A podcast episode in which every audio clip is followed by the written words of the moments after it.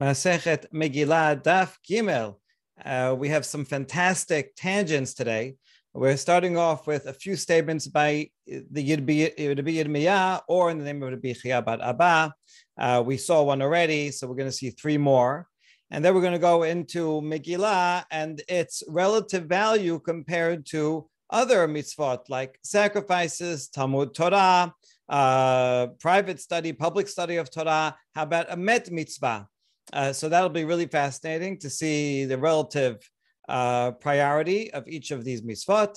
And then we'll end with a series of statements by to be Yehoshua ben Levi. So we begin and end with series. Uh, so these uh, do not necessarily have anything to do with Megillah, but because we already saw Rabbi Yirmiyah and some say Rabbi Chia tell us about the distance of a meal, which is the same as from Chamatan to Tiberia, we quote him again. Bar Abba minatzpach sofim amarum. The letters mem nun sadi pe and chaf. These are all letters that have uh, two forms. A form that when it's in the middle of a word, and a different form, a longer form, where when it's at the end of a word, right? Mem sofit. These are all sofit letters. Uh, if you want to remember them, you can think of the Tikanta Shabbat as misinai nistavu sivuye fe'aleha karaui.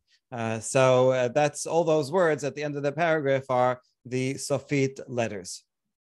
Okay, so he says that minatzpach, the fact that they have two different forms and uh, the ending form is usually one that's longer that goes under the line, that was instituted by the Sofim, by the prophets. Okay, so that's a statement. Now we're going to analyze it. Hold on. Is that true? Vaketiv ele she'en navi shayda lechadesh davar me'ata. Uh, Pasuk says these are the mitzvot, and that means that no no prophet is allowed to say anything new. Uh, only Moshe Rabbeinu is the only prophetic lawgiver. No navi is allowed to say any laws after that. So how could you tell me that the sofim, that the prophets uh, dictated that we should write these five letters in a certain way? That's a new law. ועוד אמר רב חסדא, מ' וס' שבלוחות בנס היו עומדים. There's another tradition that the לוחות were given, it says, מזה ומזה הם כתובים. In Peshat, that just means that they're double-sided. Uh, if, you know, he was writing one, and then it gets to the end of the end of the of the column. Flip turns it over and starts writing on the other side. But Midrash says that they were uh, that the letters went all the way through, and it could be read uh, miraculously both sides, even though it has to be right to left on both on both sides. And if so, most letters um, can can uh, uh you can write in such a way, but mem and samech. Uh, samech, since it's a since it's an O, has no connection. So that means you have to have a piece of uh, stone floating in the mid in midair. If you remember how we had, used to have stencils, and stencils you have to have some line for the O. So samech and mem also regarding is talking about the mem sofit, which is has a is a complete circle, is not to, not connected to anything, and therefore those would have to be uh, standing by way of a miracle.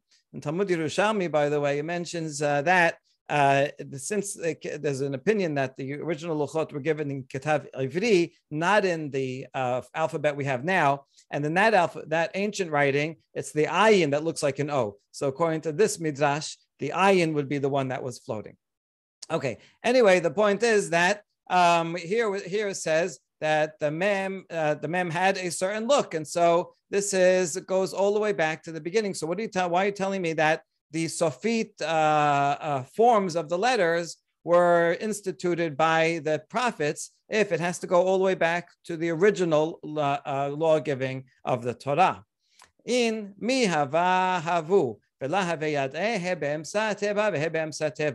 oh, so we take this back and we say what we, we clarify.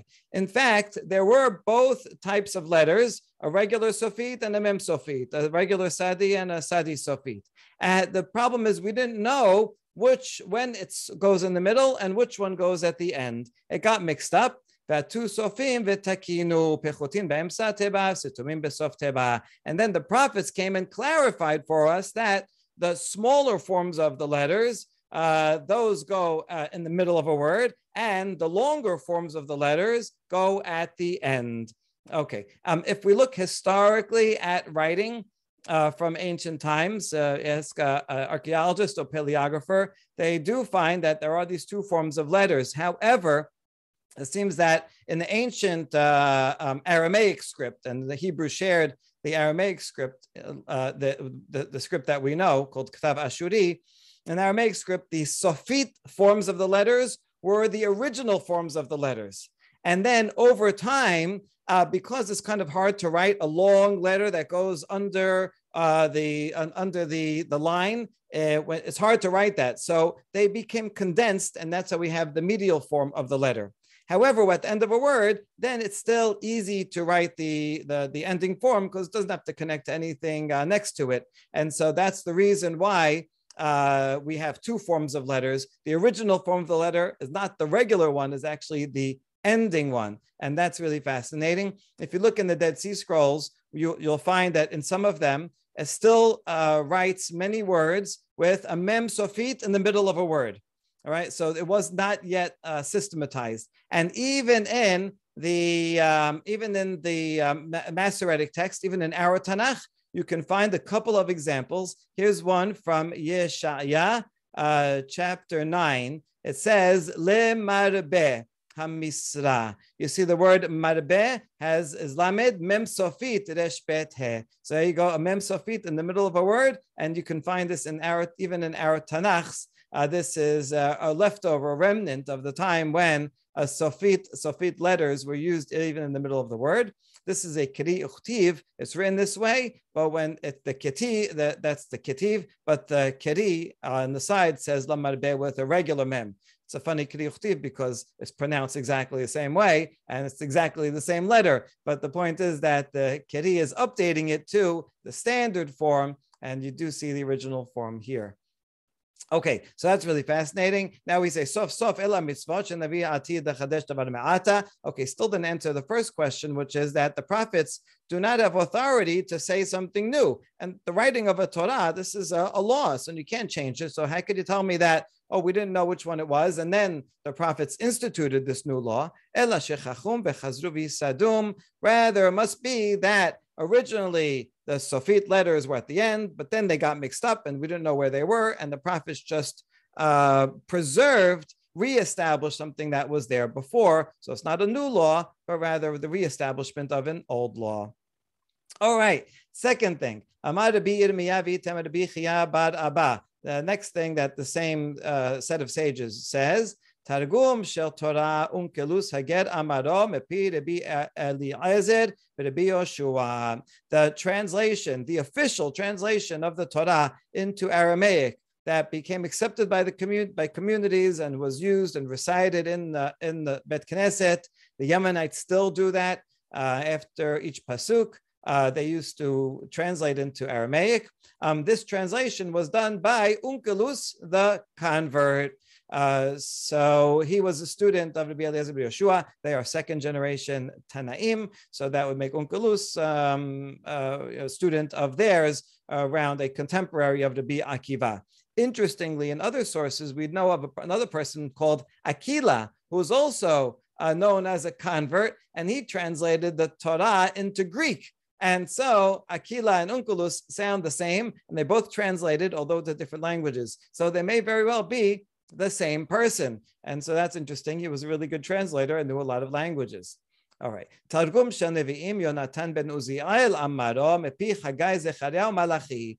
The translation of the Nevi'im into Aramaic, and if you open up uh, Mikraot Gedolot, you'll find there Targum Yonatan.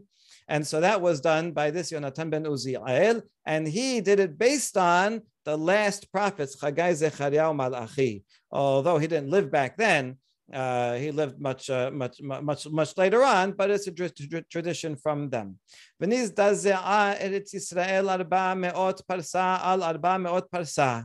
he made this translation, the whole of Israel had an earthquake, a 400 by 400 parsa, giant earthquake. And uh, heavenly echo came and said, Who uh, revealed my secrets to mankind?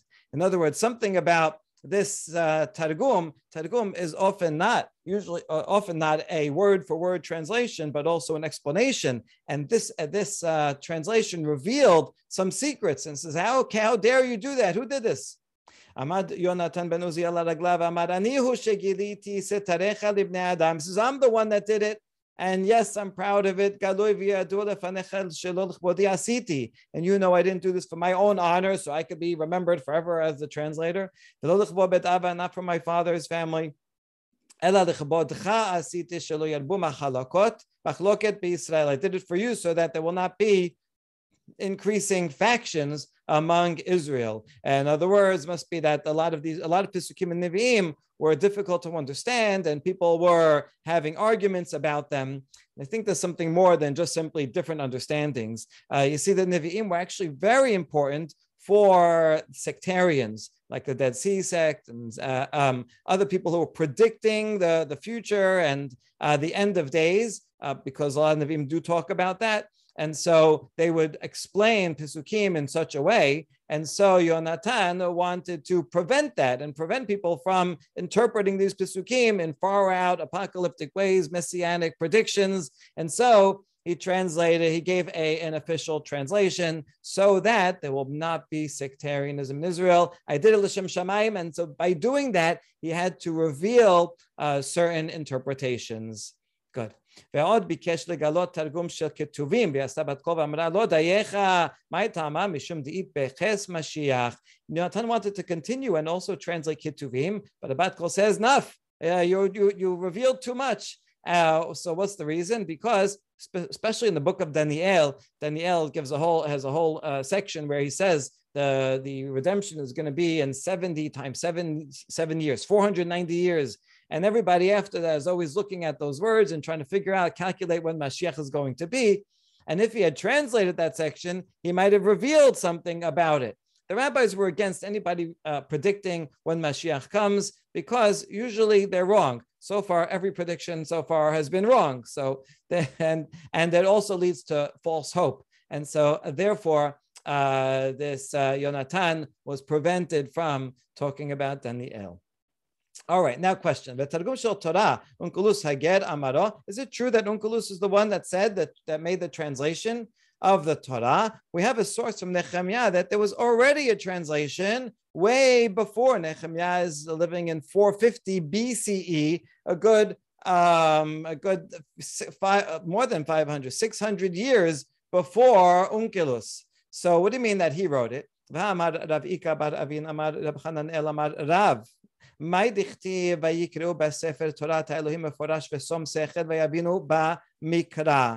Uh, in uh, Nehemiah, where it talks about Ezra came and he presented the Torah and read it to everyone. Um, and so they read when they, they read the Torah and they explained it and gave understanding um, so that everyone would understand the reading. Um, so there's a lot of words here. What does each refer to? So reading is just a plain reading. Meforash means giving used giving that Aramaic translation. So there you go. There already was an Aramaic translation 600 years earlier. Vesom sechel and giving sense hapisukim to, to understand the um, punctuation. Here's where you put a period. To understand it better, that's the ta'amim, the cantillation notes that tell you where to accent it and where to separate which words go together with which. Of course, this doesn't mean that the, the, the signs that we have, the signs that we have are much later from, uh, from like the 700s.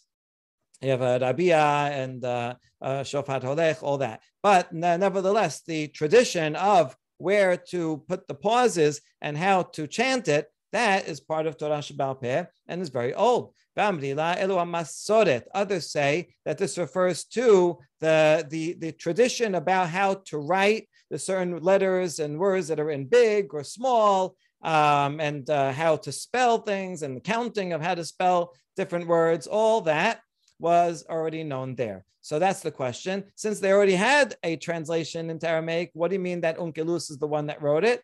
And the answer is the same as before. They had an ancient translation into Aramaic. It was forgotten, and Onkelos re-established it. And that gives it even more authority. He didn't just make it up on his own. Maishena deoraita de is da is da bi'eh is da ze'ah.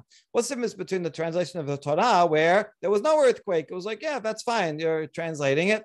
Whereas regarding the prophets, Yonatan ben Uziel, everything did. Uh, there was this earthquake, and the bat it says, you know, who's revealing my secrets? What's the difference?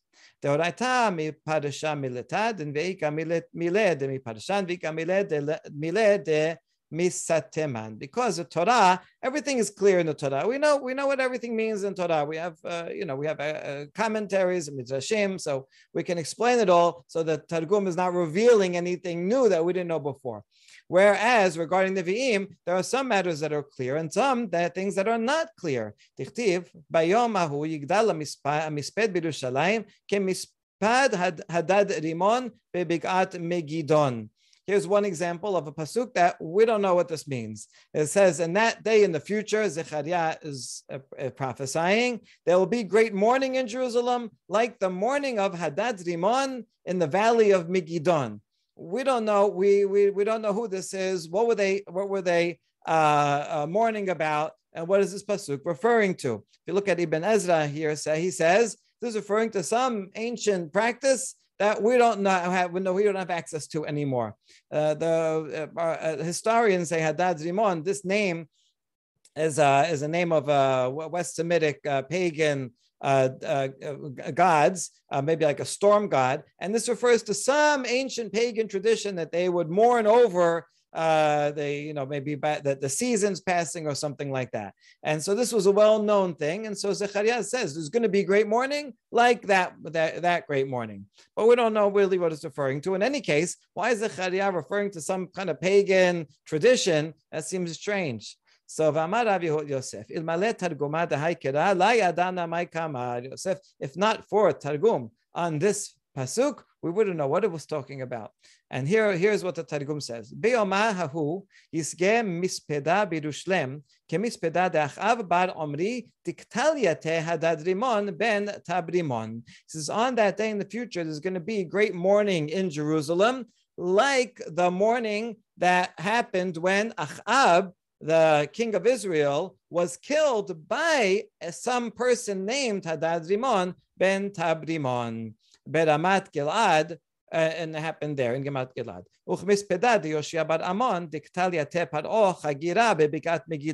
And also in the times of the future, there will be great mourning, like the mourning done for King Yoshia, the great, the good king of Judea, uh, who was killed by Paro the, the, the, the lame one in the valley of Megiddo. Okay, these two stories are stories we know about. Uh, they have something in common, which is that they're both about kings of Israel or Judea that were killed in battle while the king was um, uh, making was dressed as someone else. Achav, an evil king, Yoshia, a great king, and uh, tragically, Yoshia um, you know, went out against Paro. We saw this recently, who just wanted to pass through the, the land, and Yoshia fought, fought in battle against him and then lost. Okay, so these were tragic events in the, in which all of Israel was mourning over their king, and so in the future there's going to be mourning like that. And so what you see is that uh, in the original pasuk Hadad Rimon in Bikat Megidon is actually referring to two different things. And so we're reading it more um, allegorically and uh, uh, with reference to um, not uh, not a, mourning over a person in Hadad Rimon, but something that he did mourning over Israel, and that's this makes this brings the anal- the the uh, references into something that we do know and explains the pasuk. And so here's an example of if we didn't have the Targum, we wouldn't be able to understand this pasuk at all. Okay, now another tradition in the name of the same sage. Right? We saw already two of them. Uh, the ending letters. We just talked about the translation of Yonatan ben Uziel. Uh, by the way, if you open up, uh, some uh, sometimes you have in kit in, in uh, for the Torah the Targum Yonatan, but it's not true. Yonatan only uh, only translated Nevi'im. Uh, what you find there is really uh, what we call pseudo Jonathan. It's not really Yonatan. What happened is there's another Targum besides Unkul, it's called Targum Yerushalmi because it comes from Eretz Israel. And uh, some printers, it was written Taf Yud. and Taf Yod standing for Targum Yerushalmi. But they misunderstood it and wrote Targum Yonatan instead. So if you ever see Yon, Targum Yonatan on the Torah, you should know it's not actually Yonatan. Okay, so now the third thing he says is about one of Daniel's visions. וראיתי אני דניאל לבדי את המראה ואנשים אשר היומי לא ראו את המראה, אבל חרדה גדולה נפלה עליהם ויברחו בהחבה. Daniel says, I saw this uh, frightening scene. He sees a man with uh, fiery eyes and uh, the, he says, the other people that were with me didn't see, even though I saw, it looks like this man was right in front of me. Only I saw it. They didn't see it, but they did have a tremendous trembling. So they had some sense that there was something there, even though I was the only one that could see it. And they, those people that were with me went and ran away and hid themselves. Okay. Man ninu anashim. Who were the people that were with Daniel when he had this vision? There we go. Here's our uh, tradents. Either the Yirmiyah said this, or some say Chia bar Abba said this. These are the three later prophets uh, that were um, around during the uh, Persian period, and uh, therefore, uh, con- well, somewhat contemporary with the setting of Daniel. Okay, that's was with him.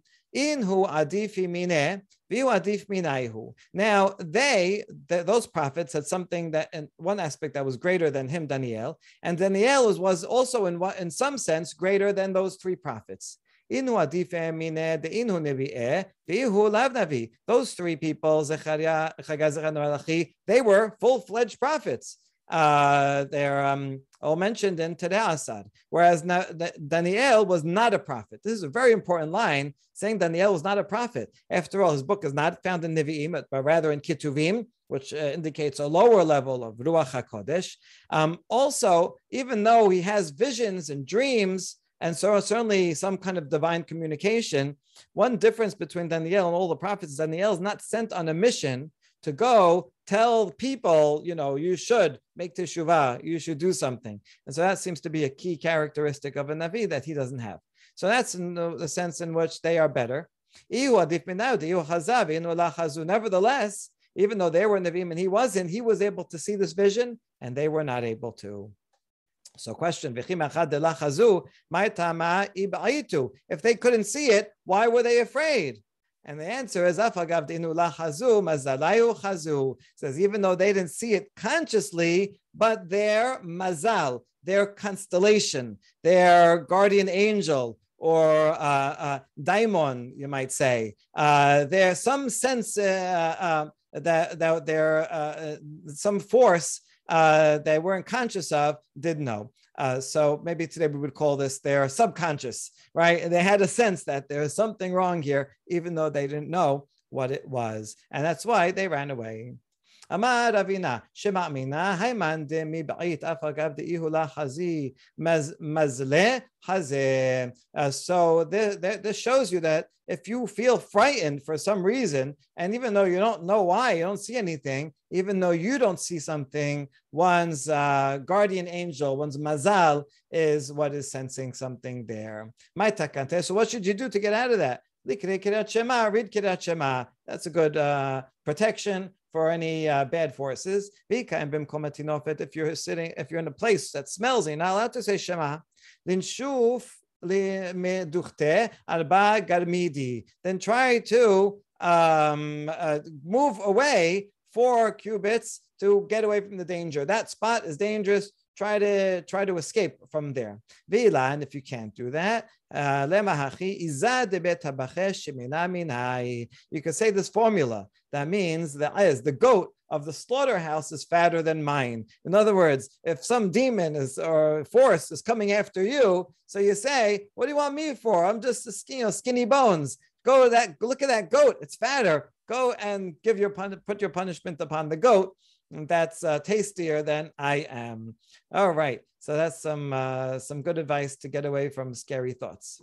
Okay, medina medina. Now we get to the halachic section of uh, of uh, today, which is we're going to see that Megillah, reading Megillah, overrides sacrifices. It also overrides the learning of Torah, and then we're going to get into a hierarchy that honor of Torah is more important than reading Megillah, which is more important than public study of Torah, which is more important than sacrifices, which is more important than the private study of Torah. And after all that, we're going to say, what about met mitzvah? Where does that fit in?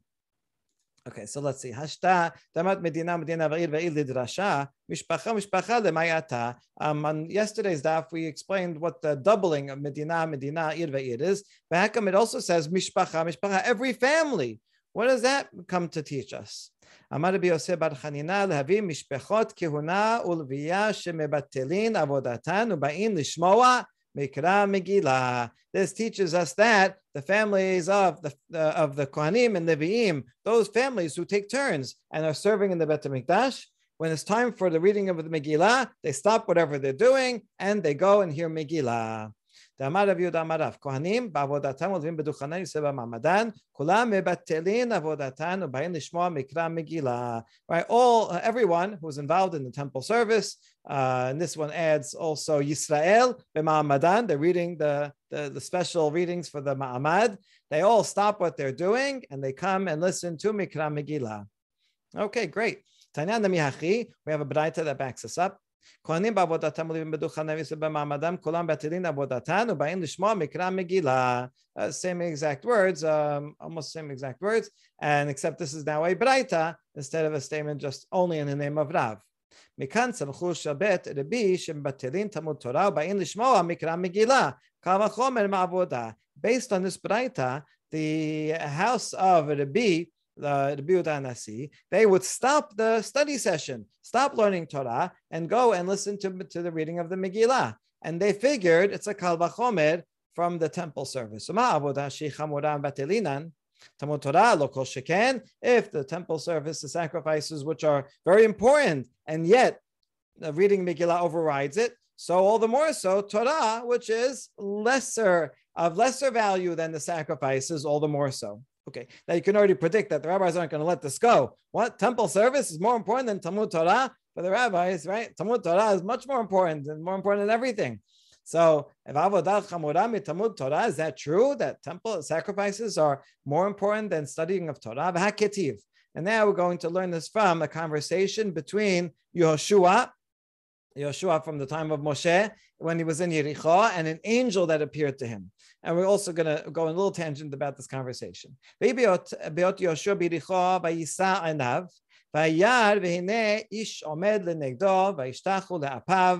Before Yeshua was going to conquer Yericho, he saw in front of him um, uh, a man, but turned out to be an angel, and uh, Yeshua bows down before this angel.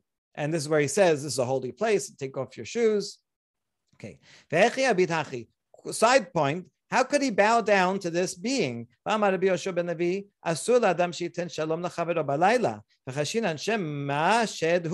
Yoshua ben Levi says you're not allowed to. By the way, as Rabbi Yoshua ben Levi, we're going to see a series of statements in his name at the end of today's daf.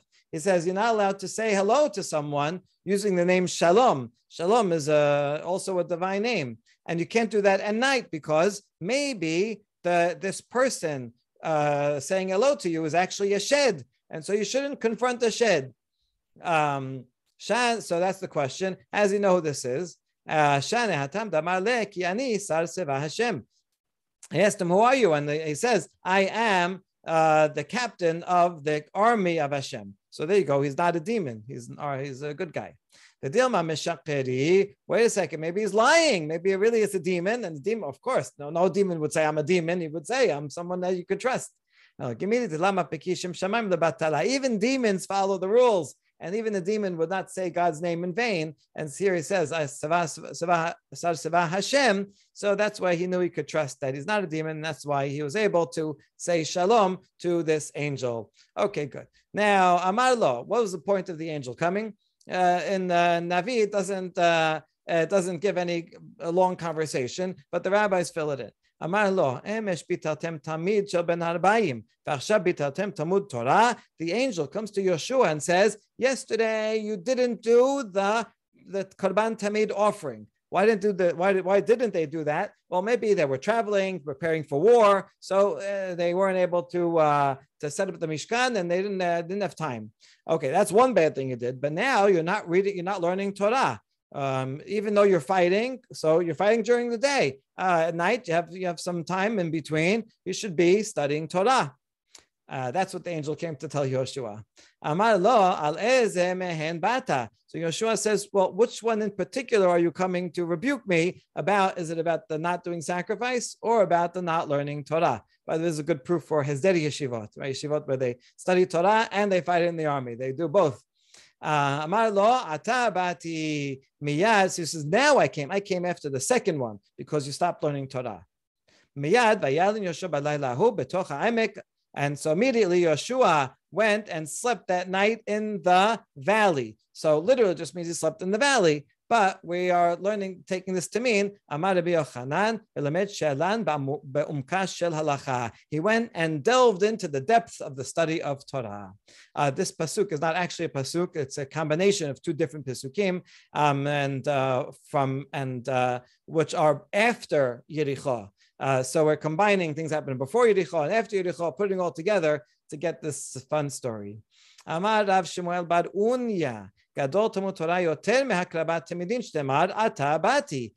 what's the point of bringing this whole thing? Is to learn that Torah is more important than sacrifices, because after all, this angel comes to Yeshua to rebuke him not on the sacrifices, but only on Talmud Torah. Now that's the question: How come up above we said that the house of Rabbi Yehuda they stopped learning Torah to read Megillah, and they learned the Kal Vachomer from uh, sacrifices. The Kava shouldn't be a Kal Vachomer. It's the other way around. Torah is more important.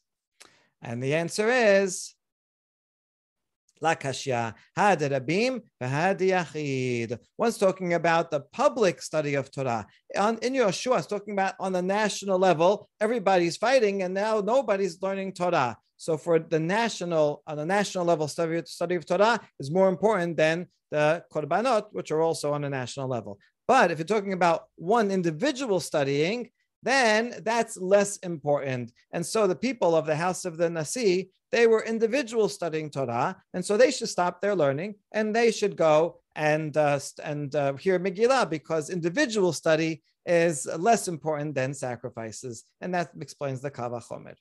Okay, now we wonder: Is this true? Yachid Kal? Is it really true that individual study is less important than sacrifices? Nashim b'moed me'anot avalo metapechot. The proof is going to be from the end of this Mishnah, Mishnah in Moed Katan. Uh, but the beginning of the Mishnah we, we learn anyway. It says that um, on, uh, on, uh, on, on a holiday, on Chol Moed, when we do sacrifice, when we do uh, um, funerals, and so, because we're going to bury people on Cholam, on Chol HaMoed, and nevertheless, we limit the amount of sadness some to some degree. So uh, the women uh, during Chol HaMoed, me'anot, they lament, they sing dirges, uh, but they would not slap or clap. That's another mourning custom they would do is to kind of uh, slap their hands in mourning. Uh, so do one but not the other.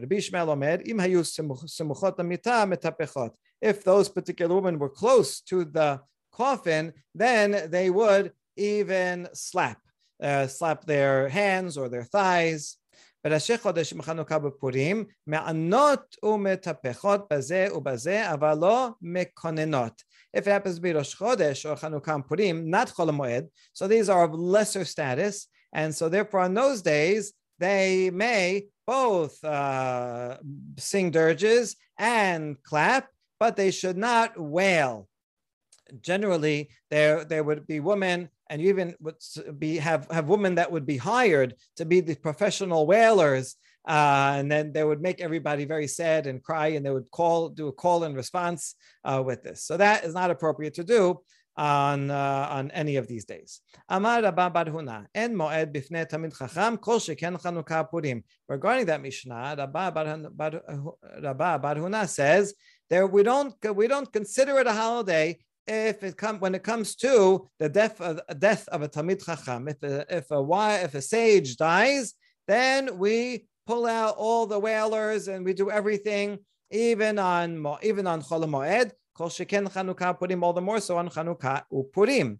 Now, if you mention here Purim and you're saying that for the uh, burial of a Talmid Chacham, that overrides, 100% overrides Purim, that seems like it would include also the reading of the Megillah. And here, this is about one individual, one rabbi that died.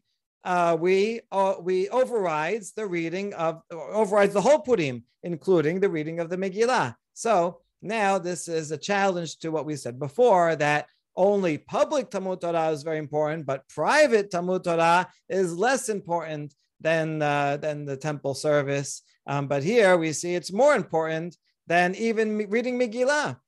Okay, so that's the question. According to that, if you're learning Torah, you shouldn't interrupt your Torah learning, and you should not to, to go in and listen to Mikra Megillah. And the answer is Kevod Torah Ka'amart. Kevod Torah Diachid Chamur, Talmud Torah Diachid Kal. This is different. Here you're talking about the honor of Torah. Even the honor of an individual is very chamur, because here we're honoring all the Torah that this person studied in his lifetime and all Torah that he represents. That is a high status, similar to the Torah study of the of the masses, even more actually. Uh, so because you you would you would um, attend this funeral rat instead of going read, hearing Megillah. And that's different from the actual learning of Torah of an individual. That's just one hour of Torah study. So can you give up an hour of Torah study to go hear Megillah? Yes, because that is of lower status. And so that brings us to our hierarchy, the honor of Torah, which would be observed in a, in a funeral for a, a, a scholar, a Torah scholar, that would be the highest and would override reading Megillah. Reading Megillah overrides even the public study of Torah, um, that itself overrides sacrifices, and sacrifices override private study of Torah. Um, that's uh, based on what we just saw. And now we're going to ask a question about met mitzvah, a body that one finds in the middle of the street that no one is there to bury it um, uh, and you have at the same time you have to do some other mitzvah. Which one is more important? Peshita mikra megillah mikra megillah adif. I know that regarding sacrifices or reading Megillah, reading Megillah is more important. We just said that. Torah Mikra Megillah Mikra Megillah Adif. Regarding learning Torah, reading Megillah, reading Megillah is more important. Right? The house of the Yehuda Nasi, they would stop their study and go learn. So I know that already. Talmud Torah met mitzvah, met mitzvah adif. If it's regarding I'm learning Torah and I see a dead body that needs to be buried, I have to go and bury it. Midatanya, um, after all, we have a braita that says we stop learning Torah in order to bury the dead and to uh, um, celebrate a wedding. Avodah umet mitzvah, met mitzvah adif And we further learn that if there's something that's to do with a sacrifice versus a mitzvah, then the mitzvah is more important than the sacrifice. We learn this from the word vila'achoto that occurs regarding a nazir. A nazir cannot become tameh, not even for a relative. And then the pasuk goes on and says, for example, not for his father, his mother, his brother, his sister. Nazir has to be, uh, cannot be ritually impure. And now, why does he have to tell us that he can't be impure for his uh, for these relatives if it already said in general he can't become impure uh, for any dead body? So we learn something special from each of these words. And when it comes to the sister, we learn the Tanya v'lachoto matamudomad. Why do you have to tell me that he can't become tameh if his sister dies? הרי שהיה הולך לשחוט את פסחו ולמול את בנו ושמע שמת לא מת, Yachol yitameh, amat lo yitama. So I already know from the general rule that he would not become, he cannot become tameh. So it comes to teach us another case, and the other case is when he's on his way to do korban pesach. To go on pesach, you have to be tahor, or another mitzvah of doing brit milah for his son. And all of a sudden, he hears that a relative of his dies. So can he go and be tameh, and then he will lose out on doing Korban Pesach. So that's why it says, Lo yitama, he should not become Tameh and lose out on doing the mitzvah. All right, that's regarding if he has to Korban Pesach versus uh, uh, versus a relative. And we're assuming here that that relative has someone else who can do the burial. So he doesn't have, it's not like she's not going to be buried at all. Someone else is doing it. So he doesn't have to stop what his, his uh, korban. Here's how you learn that met mitzvah is more, that, that a regular thing, a regular burial uh, is um, uh, doing korban is more important than a regular burial. And now, can I learn that that's true for a regular burial? Maybe also for a met mitzvah. I'm on my way to go and do korban pesach, and I see a body in the street that no one is burying. Can I just pass by it because I don't want to become tameh? So we learn from here that only for a sister who someone else can bury, even though it's his sister, he does not he does not need to become tameh. But if it's a met mitzvah, then it's not included and needs to become tameh. Okay, that was a long derivation, and the point of all that was um, that regarding Talmud Torah and met mitzvah, met mitzvah is more important uh, than Talmud Torah, just as it's more important than uh, doing avodah. Okay, all that Rava says I have sources for, but here's that was all introduction to his question. Here's his question. If I'm going to read Megillah and I see a body that needs burial, should I bury the body and miss out on Mikra Megillah? Megillah adif mishum pirsum nisa. On the one hand, maybe reading Megillah is better, more important, because that publicizes a miracle. That's a public need. Oh, or maybe burying the dead is more important because it has to do with the human human dignity. You're going to leave out a body, it's not nice. So he asked the question first, and then he figured out an answer. And his answer is met mitzvah adif, better to bury the body and miss out on mikra megillah. Tamar mor, gadol kivod abiriyot shedochet lo taaseh shebatorah. The honor of the dead is more important, is that it's so important that it even overrides a negative prohibition in the Torah. So if it overrides a negative prohibition in Torah, then certainly it will override a Dirabanan positive of reading Megillah. Okay, good. And uh, so that ends this section. And our answer here is that Met mitzvah is in fact even more important than the public reading of the Megillah. And now we're going to go back to a statement of Rabbi Yoshua ben Levi and analyze it and a series of the statements. Gufa. We mentioned that a walled city and anything nearby and anything that can be seen from the walled city has the same law as the walled city and would read on the 15th. Tana. Samuch no nir'eh, nir'eh afapishem no samuch. And the Tosefta adds, if it's nearby, even if it can't be seen, if it can be seen, even if it's not nearby. Now, how could you have such a case? It can be seen even though it's not close by. For example, if someone lives at the top of a mountain uh, near that walled city, so since it's on top of a mountain, you have good visibility and they can see, but it might not be actually nearby right? We saw before that nearby could be defined as one meal, a kilometer. So it could be more than a kilometer away, but still be considered part of the city because you can see it. How can you have a case where you're nearby, but you can't see it? For example, if you're living in a valley, and so the valley might be right outside the city walls, but because you're low down, you can't see the walls. And nevertheless, that would be included um, as if you're in the city and read on the 15th. Next statement, If you have a walled city that first was settled without a wall, and only later they added a wall to it, that is like a kfar, that's like a village, like an unwalled city. That doesn't count um, because it has less importance, right? Usually, you, you know, you, you, it's like an afterthought. If it was really that important, then you'd establish it as a walled city in the first place.